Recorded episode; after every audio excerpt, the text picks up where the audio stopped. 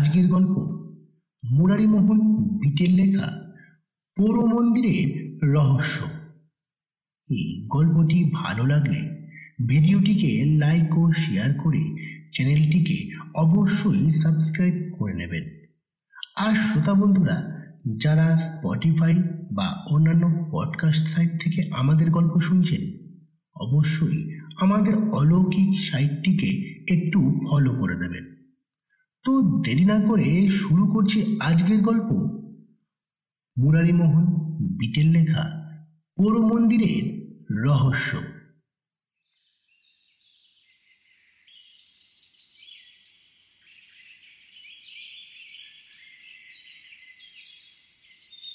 কলকাতা থেকে আমার কলেজের তিনজন সহপাঠী বন্ধু এসেছিল আমাদের গাঁয়ে বেড়াতে। তাদের নিয়েই আমি সেদিন বৈকালে গিয়েছিলাম গা ছাড়িয়ে মাইল দেড়েক দূরে ময়ূরাক্ষী নদীর তীরে।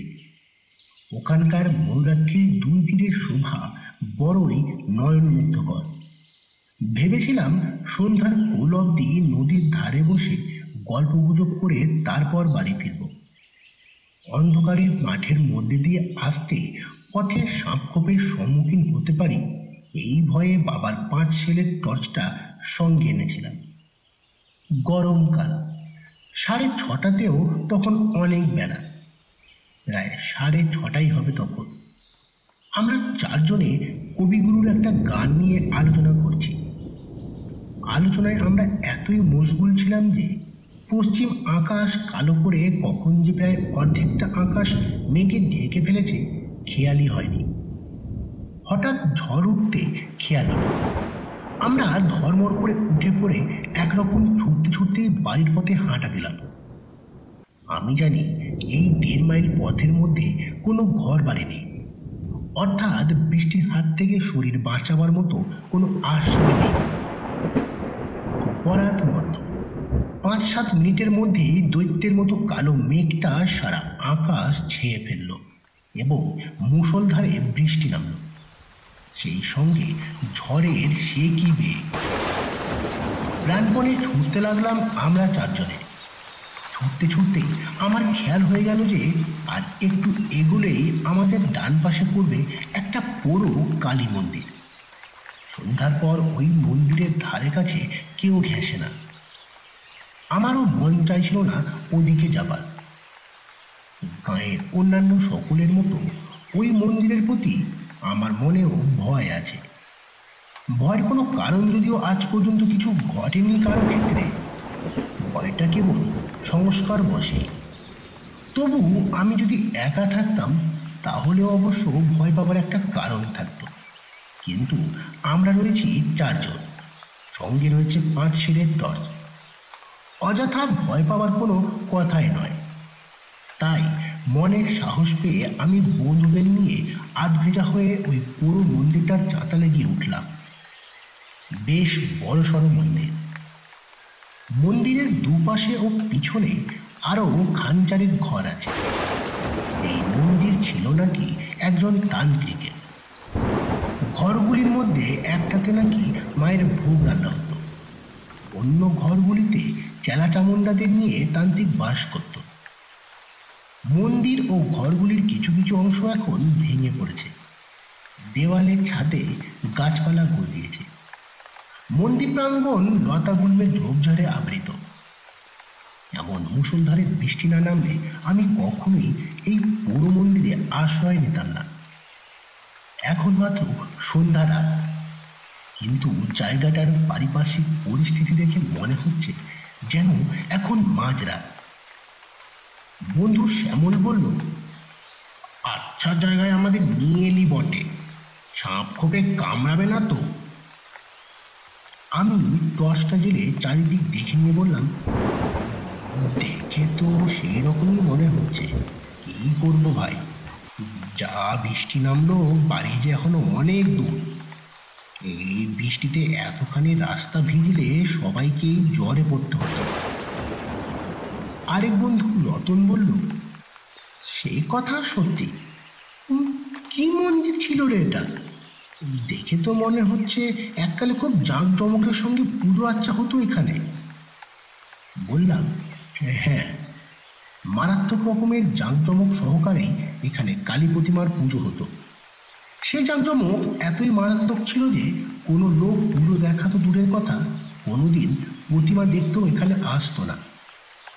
এই কথা শুনে শ্যামল, রতন ও অজয় সবিস্ময়ে জিজ্ঞাসু নেত্রে আমার দিকে তাকালো। আমি বললাম, শোন তবে, এই মন্দিরের ইতিহাস, যেটুকু আমি জানি। আমার ঠাকুরদার বয়স যখন ছিল চব্বিশ পঁচিশ, সেই সময় এই মন্দিরে কালী সাধনা করত একজন তান্ত্রিক কাপালি। শুনেছি সেই কাপালিকের চেহারা এতই ভয়ঙ্কর ছিল যে কোনো সাধারণ মানুষ তার ধারে কাছে যেত না। সাত আটজন চেলা ছিল তার। তাদের চেহারাও ছিল ভয়ঙ্কর। ওই যে বেদিটা দেখছিস? ওই বেদির উপর থাকতো কালী মূর্তি। তখন কেউ জানতো না যে ওই মূর্তিটা নকল। আসল মূর্তি অর্থাৎ যে মূর্তির সামনে বসে তান্ত্রিক সাধনা করত, সেই মূর্তিটা থাকতো মাটির নিচেকার গোপন কক্ষে। মন্দিরের পিছন দিকে একখানা ঘর আছে। সেই ঘরের মেঝের মধ্যে দিয়ে নিচেকার ঘরের যাওয়ার সিঁড়ি আছে।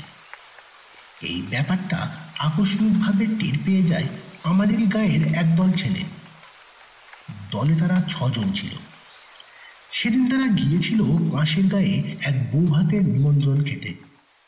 খেয়ে দিয়ে যখন তারা ফিরছিল, রাত তখন এগারোটা। আমরা আজ যে কারণে মন্দিরে এসে ঢুকলাম, সেদিন তারাও ঠিক একই কারণে এই মন্দিরে আসন নিতে বাধ্য হয়েছিল। আজকের মতো সেদিন রাতেও এমন মুষলধারে বৃষ্টি নেমেছিল। তারা এই মন্দির চাতালে উঠে দেখে প্রতিমার মন্দিরের দরজা বন্ধ। মানুষের কোনো সারশব্দ পাওয়া যাচ্ছে না। তারা ভাবলো কাপালিক ও তার চেলা চামুন্ডারা সবাই বোধহয় ঘুমিয়ে পড়েছে। এমন সময় তাদের কানে পৌঁছায় পূজার ঘণ্টা ধ্বনি। কিন্তু ঘণ্টার যে আওয়াজ তাদের কানে আসছিল সেই আওয়াজটা ছিল খুব চাপা। প্রথমটা তাদের মনে হয়েছিল খানিকটা দূর থেকে বোধ হয় আওয়াজটা আসছে। তাই অমন চাপা মনে হচ্ছে। তারপরই তাদের খেয়াল হলো যে এই মন্দিরের চারিপাশের প্রায় মাইলখানেক জায়গার মধ্যে কোনো বাড়িঘর, লোক বসতি নেই। তবে তবে ওই ঘণ্টার শব্দ আসছে থেকে পূজার সময় পুরোহিত যে ঘণ্টা বাজায়, সেই ঘণ্টার শব্দ। তাহলে নিশ্চয়ই এই মন্দিরের মধ্যেই অন্য কোনো বন্ধ ঘরে পুজো হচ্ছে। এই কথা মনে হতেই ওই ছয়জন ছেলে উঠে দাঁড়াল। ওদের মধ্যে তিনজনের কাছে টর্চ ছিল। একজন বলল চল না, ভেতরের দিকে একবার চুপি চুপি ঘুরে দেখে আসি। কোথায় কি পুজো হচ্ছে?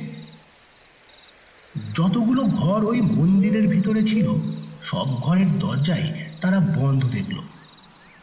ছেলেরা প্রত্যেকটি দরজার গায়ে কান দিয়ে বুঝল, না, এইসব ঘরের মধ্যে কোনো আওয়াজ নেই। তবে ঘণ্টার শব্দ আসছে থেকে তারপর তারা মন্দিরের পিছন দিকে যেতেই তাদের মনে হলো যেন ঘণ্টার আওয়াজটা ওখানে স্পষ্ট।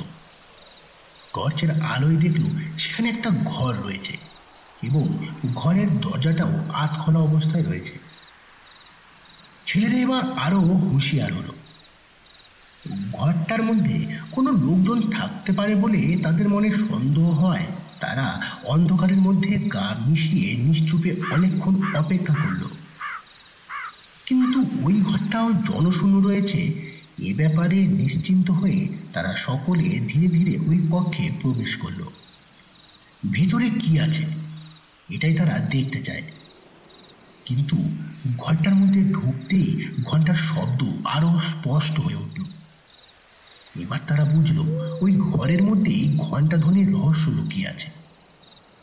টর্চের আলোয় তারা ঘরের মেঝেতে একটা বিরাট চৌকো, ভারী লোহার পাত দেখতে পেল। পাতটা দেখে তাদের মনে কেমন যেন সন্দেহ জাগলো। খুব সন্তর্পণে লোহার পাতটার দিকে এগিয়ে একজন সেটা টেনে সরাবার চেষ্টা করল। কিন্তু সেটা এত ভারী যে একজনের পক্ষে সেটা টেনে সরানো সম্ভব নয়। তখন তারা করল কি? চারজনে ধরে সেটাকে এমন সাবধানে টানতে লাগল যাতে কোনো রকম শব্দ না হয়। খানিকটা টানতে একটা গর্তের মুখ তারা দেখতে পেল।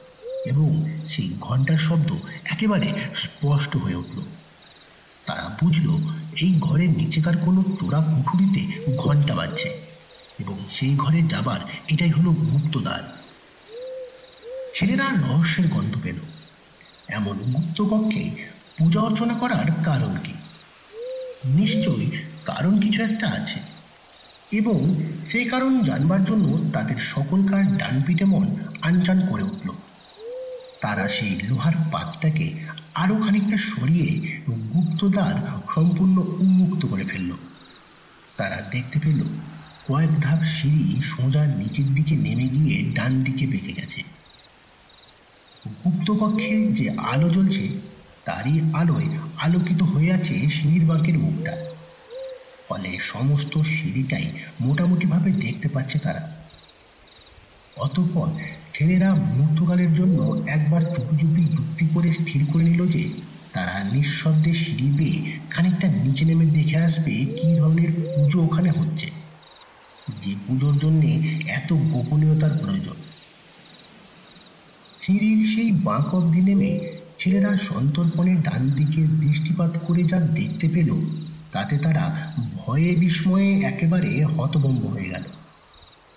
তারা দেখল দরজা জানলাবিহীন মাঝারি আকারের একখানা ঘর। ঘরখানার একপাশে হাত তিনিক লম্বা এক কালী প্রতিমা। কালী প্রতিমার সামনে একজন ভয়ঙ্কর দর্শন তান্ত্রিক কাপালিক পূজায় মগ্ন। তার আশেপাশে কয়েকজন চেলা দাঁড়িয়ে রয়েছে।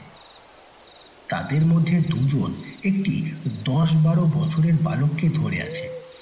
আর একজনের হাতে রয়েছে একটি তীক্ষ্ণধার খড়গ এছাড়া ঘরখানার একটি কোণে জড়ো করা ছিল কয়েকটি সুতীক্ষ্ণ বর্ষা এবং আরও গোটাচারে খড়গ ছেলেরা বুঝল, এই মন্দিরের আসল পুজো এইখানেই হয় এবং নরবলি পর্যন্ত হয়ে থাকে। ইতিমধ্যে কাপালি পুজো শেষ করে আসন ছেড়ে উঠে দাঁড়াল এবং ঘাতকের দিকে ইশারায় বলির নির্দেশ দিল।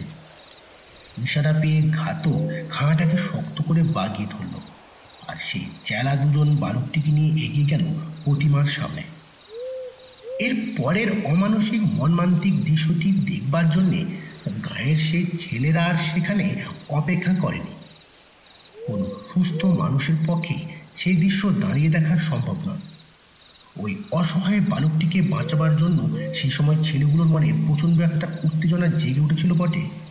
কিন্তু তারা বুঝেছিল যে বাধা দিতে গেলে ওই সশস্ত্র দুর্ধর্ষ কাপালিকগণের হাতে তাদের মৃত্যুবরণ করতেই হবে। তাই তারা আবার চুপি চুপি উপরে উঠে এসে লোহার পাতটা আগেকার মতোই চাপা দিয়ে রেখে গায়ে ফিরে গিয়েছিল। কিন্তু ওই হিংস্র নরঘাতক কাপালিকদের কথা তারা ভুলতে পারল না। ওই কাপালিকরা ইতিপূর্বে কত যে শিশু হত্যা, নরহত্যা করেছে, তার হয়তো ইয়াত্তা নেই। তবে ওই সব বলি ওরা আমাদের আশেপাশের গাঁ থেকে জোগাড় করতো না। তা যদি করত, তাহলে আমাদের গায়ের মধ্যে ভীষণ একটা হইচই পড়ে যেত। কিন্তু সেরকম কিছু শোনা যায়নি কোনোদিন। ওরা নিশ্চয়ই কোনো দূর দেশ থেকেই বলি জোগাড় করত।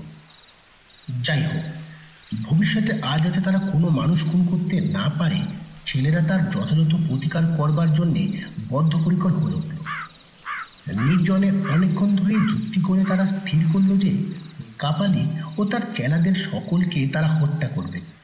এবং কীভাবে হত্যা করবে তারও একটা সাংঘাতিক উপায় স্থির করে ফেলল। দিন ছয় সাত পরেই একদিন রাত দশটা নাগাদ তারা আবার ওই মন্দিরের নিকটে এসে পৌঁছল। তাদের সঙ্গে ছিল বড় বড় টিনের দু টিন পেট্রোল এসব ব্যাপার তখনও পর্যন্ত তারা গায়ের কোনো লোককেই জানায়নি। জানিয়েছিল কাপালিকদের হত্যা করার পরে। মন্দিরের নিকটবর্তী বড় একটা ঝোপের আড়ালে লুকিয়ে অনেকক্ষণ পর্যন্ত তারা মন্দিরটার দিকে তীক্ষ্ণ দৃষ্টি রেখেও কোনো জনমনীষীর সারা শব্দ পেল না। তখন তারা নিঃশব্দে মন্দিরের চাঁতালে গিয়ে উঠল। তারপর পিছন দিকের সেই ঘরখানার দিকে যাবার পথে আচম্বিতে তাদের কানে ঘণ্টার চাপা আওয়াজ ভেসে এলো। যাক পুজো হচ্ছে এবং কাপালিকরা তাহলে সেই পুজোর ঘরেই আছে। অতঃপর তারা এসে হাজির হলো সেই গুপ্তদারের নিকট। তাদের এর পরের কার্যকলাপ অত্যন্ত ক্ষিপ্রতার সঙ্গে শেষ হলো। একজন একটু তফাতে সরে গিয়ে দেশলার কাঠি জেলে একটা কাগজ ধরালো। আর একদিকে অন্যরা লোহার পাতটা টেনে সরিয়ে ফেলেই সেই গুপ্ত গহ্বরের মধ্যে দুটি পেট্রোল সম্পূর্ণ ঢেলে দিল। তারপর সেই জ্বলন্ত কাগজের টুকরোটা ভিতরে ফেলে দিতে দপ করে গহ্বরের মধ্যে করাল অগ্নি জ্বলে উঠল এবং সঙ্গে সঙ্গে গুপ্তকক্ষের দরজাটাও আবার বন্ধ করে দিল সে লোহার পাতটা দিয়ে। ততক্ষণে গুপ্তকক্ষের মধ্যে কাপালিকদের বিভৎস অন্তিম চিৎকার শুরু হয়ে গেছে। কিন্তু সে চিৎকার অতি অল্পকালের মধ্যেই থেমে গেল। প্রচণ্ড নিস্তব্ধতা নেমে এলো তারপর। শত্রু ধ্বংস করে ছেলের দল বীর বিক্রমে গায়ে ফিরে গিয়ে এবার সকলের কাছে প্রকাশ করেছিল তাদের দুঃসাহসিক অভিযানের কথা। শুনে গায়ের লোক স্তম্ভিত হয়ে গিয়েছিল। কিন্তু এই মন্দিরের ধারে কাছে আগেও যেমন কেউ আসতো না, কাপালিকদের মৃত্যুর পরেও কেউ কোনোদিন শখ করে এদিকে আসেনি। সেদিন সেই ছেলেরা যেমন এসেছিল, আমরা যেমন এলাম, তেমনই নিতান্ত দায়ে পড়ে হয়তো কেউ কদাচিৎ এদিকে এসে থাকতে পারে। গল্প শেষ করে আমি চুপ করতেই অজয় বলল, এমন কাণ্ড? অপর দুই বন্ধু নীরব। হঠাৎ ভয়ে আমার সারা দেহ শিউর উঠল। সর্বশরীর কুঁকড়ে গেল আমার। হ্যাঁ বেশ স্পষ্টই শুনতে পাচ্ছি ঘণ্টার শব্দ। যদিও খুব চাপা, তথাপি সাংঘাতিক রকমের স্পষ্ট। সেই বহুকাল আগেও যেমন ছিল, এখন তেমনই এই মন্দিরের চারপাশে প্রায় মাইলখানিক জায়গার মধ্যে কোনো ঘর বাড়ি নেই। তবে কোথ থেকে আসছে ঘণ্টার শব্দ? সেই গোপন কক্ষে আবার কি নতুন কোনো কাপালিক আশ্রয় নিয়েছে? হুম মন্দিরের যা পুরো অবস্থা, তাতে নিঃসন্দেহে বলা যায় এখানে কোনো লোক বাস করে না। মন্দিরের সর্বত্র ধুলোবালি, শুকনো পাতা কাঠি কুটিতে ভর্তি। দেওয়ালের ফাটলে ফাটলে গাছপালা জন্মেছে। লোক বাস করলে মন্দির চাতালে এমন এক ইঞ্চি পুরো ধুলোবালিও জমে থাকতো না। শুকনো কাঠি কুটিও পড়ে থাকতো না। তবে তবে এই ঘণ্টার আওয়াজ আসছে থেকে এই মন্দিরের মধ্যে থেকেই আসছে। তাছাড়া আবার কোথা থেকে আসবে? শ্যামল, অজয় আর রতন এদের কানেও পৌঁছেছে ঘণ্টার শব্দ। অজয়ের দুই ভুল কুচকে সন্দিগ্ধ কণ্ঠে বলল ঘণ্টার আওয়াজ আসছে না? আমি বললাম হ্যাঁ হ্যাঁ আসছে আসছে। সেই অন্ধকারের মধ্যেও দেখতে পেলাম অপর দুই বন্ধু জল জল চোখে আমার মুখের দিকে তাকিয়ে আছে। অজয় হচ্ছে পয়লা নম্বরের ডান পিঠে ছেলে, অত্যন্ত সাহসী। সে আমাকে শুধালো, এই ঘণ্টার আওয়াজ কোত্থেকে আসছে বলে মনে হয় তোর? আগে তো কাছাকাছি কোনো ঘর বাড়ি ছিল না শুনলাম, এখন? না, এখনও তেমনই আছে। মাইলখানেকের মধ্যে বাড়িঘর কিছু নেই। আমি বললাম, তাহলে? ক্ষণকাল ভাবলো অজয়, তারপর পুনরায় বলল, তাহলে কি আবার কেউ বা কারা সেই ঘরে ঠাকুর প্রতিষ্ঠা করে পুজো করছে? অবশ্য দেখে শুনে তো মনে হচ্ছে না, বিশ বছরের মধ্যেও এখানে কোনো লোক বাস করেছে। যে যাই হোক, ব্যাপারটা না দেখে ছাড়ছি না। আওয়াজ শুনে তো মনে হচ্ছে এই মন্দিরের মধ্যে থেকেই আওয়াজটা আসছে। চল তো, সেই ঘরটার মধ্যে নিয়ে চ আমাকে। যে ঘরটায় বলেছিলি লোহার পাতে ঢাকা গুপ্ত পথ আছে। আমার সেদিকে যাবার মোটেই ইচ্ছে ছিল না। কিন্তু পাছে শহরের বন্ধুদের কাছে আমি ভীত কাপুরুষ প্রতিপন্ন হই সেই ভয়েতেই আমাকে ওদের নিয়ে যেতে হলো। মন্দিরের পিছন দিকে পৌঁছতেই ঘণ্টার আওয়াজ খানিকটা স্পষ্ট হলো। ভয়ে থরথরিয়ে কেঁপে উঠলাম আমি। কম্পিত গলায় বললাম হ্যাঁ হ্যাঁ সেই ঘরেতেই ঘণ্টা বাজছে, কোনো ভুল নেই। আবার কারা এলো? আমি ভীত হয়ে পড়েছি। অজয় বোধ হয় তার টের পেয়ে বলল কি রে বিপিন? তুই কি ভয় পাচ্ছিস? না না না না ভয় পাবো কেন? তবে তবে ভাবছি আবার কোনো নরবলি টরবলি হচ্ছে না তো। অজয় বলল, দেখা যাক না কি হচ্ছে। আমি বুঝতে পারলাম রতন বা শ্যামলেরও এইসব ব্যাপারে উৎসাহের অভাব রয়েছে। ওরা দুজনও কেমন যেন মিলিয়ে রয়েছে। আমার মতে অবস্থা আর কি। ভীতু কাপুরুষ প্রতিপন্ন হতে চায় না বলেই নিরুত্তরে এগিয়ে চলেছে। অজয় আমার কাছ থেকে আগেই টর্চটা নিয়েছিল। টর্চের আলোয় দুপাশ দেখতে দেখতে সে এগিয়ে চলেছিল। যে কটা ঘর দেখলাম, কোনো ঘরেই দরজা, জানালা নেই। সব হুইয়ে নষ্ট করেছে আর ভেঙে চুড়ে পড়েছে। সর্বত্র ধুলো, বালি, নোংরা ইত্যাদিতে ভরা। এখানে কোনো লোকের যাওয়া আসা থাকলে এই পুরো ধুলোর উপর পায়ের দাগ নিশ্চয় থাকত কোনো পদচিহ্ন নেই। এমনকি কোনো জন্তু জানোয়ারের পর্যন্ত না। শুধু আমরা এই কজন সুস্পষ্ট পদচিহ্ন ফেলে এগিয়ে চলেছি। অসম্ভব! এখানে কোনো মানুষ থাকতে পারে না। কথাটা আচমকা বলল অজয়। তবে আমি আর শ্যামল দুজনে একই সঙ্গে প্রশ্ন করে বসলাম। অজয় বলল, তবেটা যে কি, সেটাই তো জানতে যাচ্ছি। আমরা সেই ঘরটার মধ্যে এসে হাজির হলাম। মুখে চোখে মাকড়সার জালের স্পর্শ পাওয়া গেল। এই ঘরে লোকের যাওয়া আসা থাকলে কি এমন মাকড়সার জাল ছড়িয়ে থাকতো? এবার উজ্জ্বল টর্চের আলোয় মেঝের দিকে তাকিয়ে দেখতে পেলাম একটা বিরাট মরচে ধরা লোহার পাত পড়ে রয়েছে। ঘরের মেঝে ও লোহার পাত্তার উপর আধ ইঞ্চি পুরো ধুলোর আস্তরণ জমে রয়েছে। এখানে ঘণ্টার শব্দ আরও স্পষ্ট। একটানা ঘণ্টা বেজে চলেছে। মনে হচ্ছে যেন আরতি হচ্ছে। আমরা প্রত্যেকেই উপলব্ধি করতে পারলাম যে এই ঘরের নিচে থেকেই ঘণ্টার আওয়াজ আসছে। যেখানে লোকজনের কোনো অস্তিত্ব নেই। সেখানে ঘণ্টা বাজে কি করে? এ কি অলৌকিক কাণ্ড? আমার গায়ের লোম খাড়া হয়ে উঠল। ভীষণ একটা বিপদের ইঙ্গিত পাচ্ছি যেন। আশ্চর্য, অদ্ভুত। অজয় নির্নিমেষ দৃষ্টিতে লোহার পাত্তার দিকে তাকাতে তাকাতে কথাটা বলল। শ্যামল বলল, স্পষ্ট বোঝা যাচ্ছে যে বহুকাল এ ঘরে কোনো মানুষের পদার্পণ হয়নি। অথচ নিচেকার ঘরে ঘণ্টা বাজছে। ঘন্টাটা আপনা আপনি বাজছে না নিশ্চয়ই। মানুষে বাজাচ্ছে তো। তবে কি সে মানুষ হাওয়ায় মিশে নিচেকার ঘরে গেছে?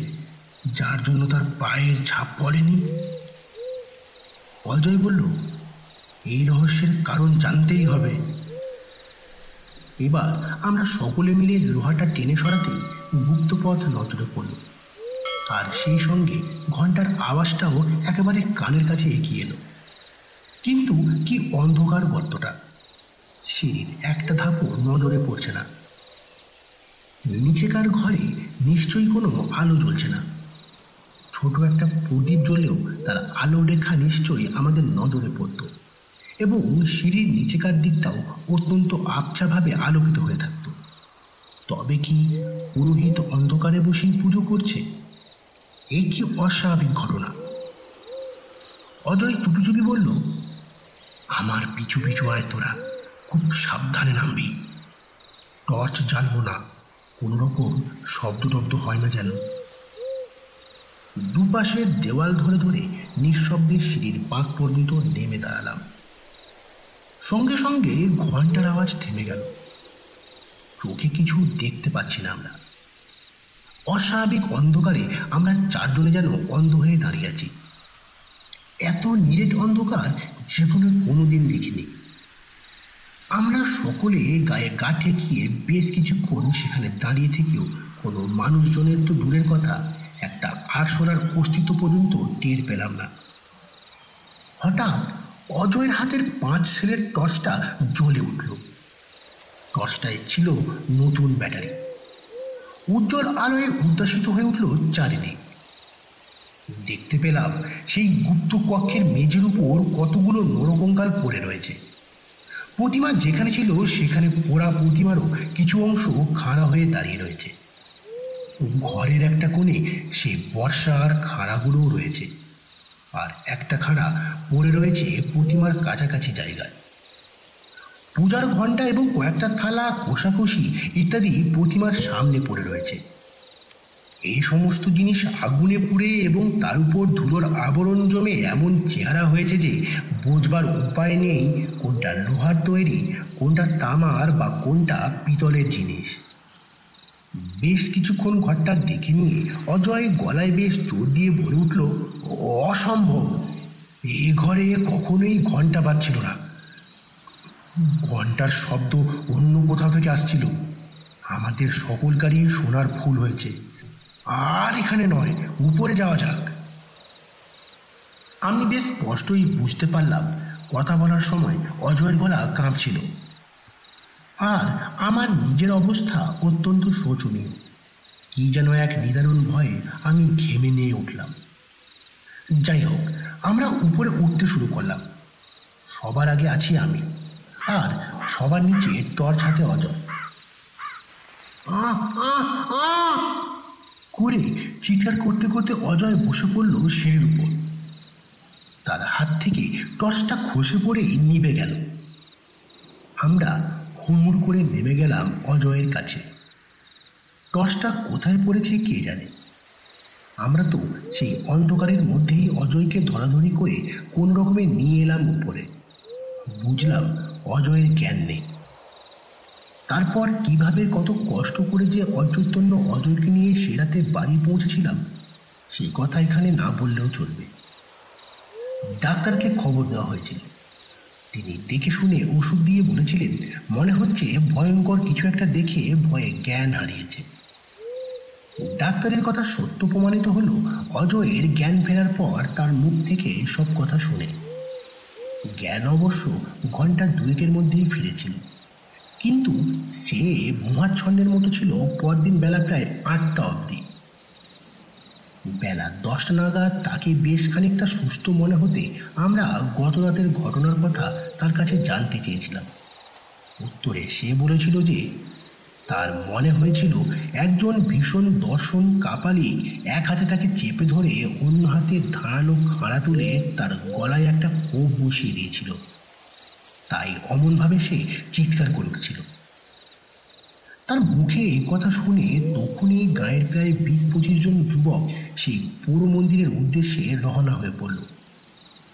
শ্যামল, রতন আর আমি আগে আগে চললাম। সকলের মনেই সেই ঘরটা দেখার তীব্র আগ্রহ। দিনের বেলা বেশ ভালোভাবেই দেখা শোনা যাবে। এতকাল কারও মনে কোনো আগ্রহ জাগেনি। আজ এত বছর পর এমন একটা অস্বাভাবিক ঘটনা ঘটে যাওয়ায় গায়ের আজকালকার তরুণ যুবকেরা কৌতূহল দমন করতে পারল না। দিনের বেলা হলেও সেই পাতাল কক্ষ অন্ধকারাচ্ছন্ন থাকবে অনুমান করে নিয়ে আমি গোটা চার পাঁচ টর্চ নিয়ে যাবার পরামর্শ দিয়েছিলাম। কিন্তু কার্যক্ষেত্রে দেখা গেল প্রায় জনা দশে টর্চ নিয়ে এসেছে। গুপ্তদ্বারের সামনে এসে দেখা গেল সত্যি, ভেতরটা বেশ অন্ধকার। যাই হোক আমরা টর্চগুলো জেলে একে একে নামতে লাগলাম নিচে। সিঁড়ির শেষ প্রান্তে নেমে আমরা টর্চটা পেয়ে গেলাম। কিন্তু এ কি? এখানে একটা নরকঙ্কাল এলো কি করে? দেখেই শিউরে উঠলাম। বেশ মনে আছে, এখানে সিঁড়ির গোড়ায় তো কোনো কঙ্কাল ছিল না। কঙ্কালগুলো তো সবই দেখেছিলাম ঘরের মেঝের উপরে এদিক ওদিকে পড়েছিল। আরে পায়ের কাছে বিরাট একখানা খাঁড়াও পড়ে রয়েছে দেখছি। কঙ্কাল, খাঁড়া? না, কখনো না। এসব মোটেই এখানে ছিল না। ঘরের মেঝের দিকে তাকিয়ে দেখি প্রতিমার কাছে যে খানাটা পড়েছিল, সেটা তো সেখানে নেই।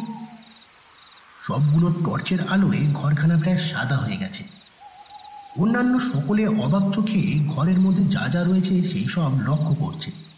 কিন্তু আমার নজরে যা পড়ছে তা আশ্চর্য, অতি আশ্চর্য। একেবারে অলৌকিক ব্যাপার। প্রতিমার কাছে যে খানাটা পড়েছিল, সেখানে খানাটা নেই বটে। কিন্তু সেই জায়গায় খানার ছাপটা জল জল করে যেন জ্বলছে। বহুকাল ধরে ঘরের মেঝে ও জিনিসপত্রের উপর বেশ পুরো একটা ধুলোর আস্তরণ জমেছিল। কাজেই সেখান থেকে খানাটা উঠে আসার জন্যই অমন সুস্পষ্ট ছাপটা দেখা যাচ্ছে। আর ওখানকার ওই খানাটাই যে এখানে এসে পড়েছে এই বিষয়ে আমার মনে কোনো রকম সন্দেহ রইল না।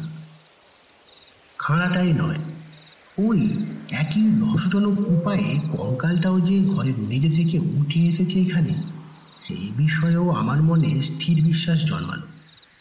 কিন্তু এই অলৌকিক কাণ্ড কারখানার মূলে কোন অলৌকিক রহস্য রয়েছে? তার মীমাংসায় পৌঁছানোর মতো বুদ্ধিবৃত্তি আমার নেই। অত লোকজনের মধ্যে থেকেও কি যেন এক দারুণ ভয়ে আমার সারা দেহ শক্ত কাঠ হয়ে গেল।